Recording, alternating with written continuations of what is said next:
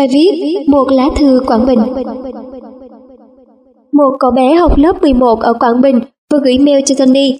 Cậu nói cô giáo dạy văn của cậu đọc bài chuyện ở West Point cho cả lớp nghe cách đây hai hôm. Cậu chợt bừng tỉnh, cậu thầy sẽ từ bỏ hoàn toàn việc chơi game máy tính. Cậu thầy từ bỏ mọi cái lời biến cố hữu. Cứ 10 giờ đêm cậu ngủ và 5 giờ sáng thức dậy, chạy bữa đầu một vòng quanh nhà, một ngày tăng thêm một vòng nữa.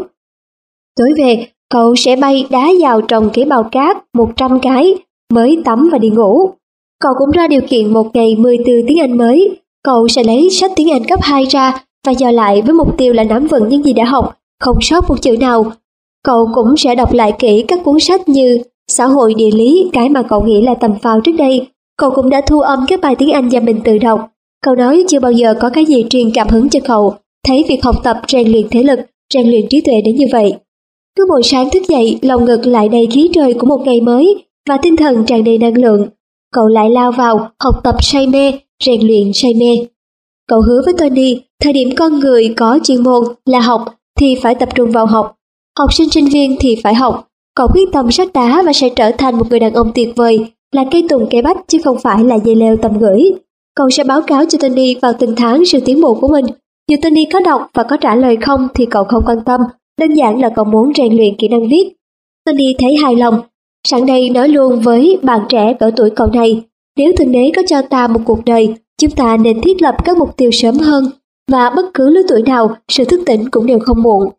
Dù đã đi làm, ngay bây giờ, hãy đến các trung tâm ngoại ngữ để học, hãy ra các nhà sách để mua sách về đọc, hãy đến các trung tâm thể dục thể thao để ghi danh tập võ, tập cầu lông tennis, tập khiêu vũ, tập bơi lội.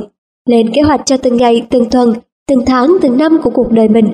Đừng về nhà và ôm laptop, ôm iPad nữa. Trên Facebook của bạn bè chẳng có gì mới đâu, mấy trang tin tức cũng vậy, nhảm nhí cả thôi. Đọc vài tờ báo chính thống biết xã hội xung quanh thế nào, rồi thôi, tắt máy, online một ngày 30 phút là đủ. Một dân tộc hùng cường sẽ bắt đầu bằng những học sinh khỏe mạnh và thông tuệ. Đất nước hóa rồng, hãy kiêu hãnh là một hồng cầu, đừng là khúc ruột thừa của con rồng ấy. Sức mạnh chỉ có từ nội lực và tinh thần bên trong, bạn thử quan sát lúc con gà con đó nở. Đầu tiên, con gà con ở bên trong cái trứng sẽ cựa mình. Nó sẽ mổ cái vỏ, rùng mình, rút lớp vỏ ấy và bước ra nhìn đời. Còn nếu ai đó mong muốn giúp nó mà tìm cách bóc tách cái vỏ, thì con gà con ấy sẽ chết. Cuộc đời cũng y chang vậy, không ai làm dùm cho đâu. Không ông thầy bà cô nào, trường chuyên lớp chọn cỡ nào đi nữa. Hay dù cha mẹ giàu có ra sao, không ai có thể giúp mình thành đạt được. Mình muốn mình thành ai thì mình tự quyết. Có những tuổi trẻ quanh quẩn trong mấy bức tường nhà ống, giặt dẹo ôm ga bát trên giường, mỏi mắt thì xuống bếp, coi ai dọn sẵn thì ngồi ăn. Ăn xong rồi ị, soi gương rồi nặng bụng, móc trái tay rồi thủ dâm, rồi lết vô giường coi iPad tiếp, mặt mũi sưng húp, tóc tai rủ rượi, mắt mở hết lên. Cũng có những tuổi trẻ đầy sức sống, bụng sáu muối, mặt đẹp sáng mừng, trí não thông tuệ, ở ngoài sân bóng ngoài hồ bơi, trong những trung tâm thể dục thể thao, các nhà văn hóa, cùng nắm tay nhau hát vang ngoài công viên, cùng nhau đi nơi này nơi khác xóa mù chữ, mang ánh sáng văn hóa với cộng đồng. Nhìn họ thật đẹp vì họ biết tận dụng tuổi thanh xuân để làm người có ích. Chúng ta có một tuổi trẻ duy nhất để cơ thể tráng kiện, đẹp đẽ tràn đầy năng lượng. Chúng ta có một quỹ thời gian ít ỏi để xây dựng nền móng cho ngôi nhà mình. Thành cao ốc chọc trời hay nhà tranh siêu vẹo thì tùy bạn quyết định vào hôm nay. Nếu để tới ngày mai, bạn đã bị mất đi một ngày vô nghĩa và có khi sẽ không bao giờ làm được cái gì hết.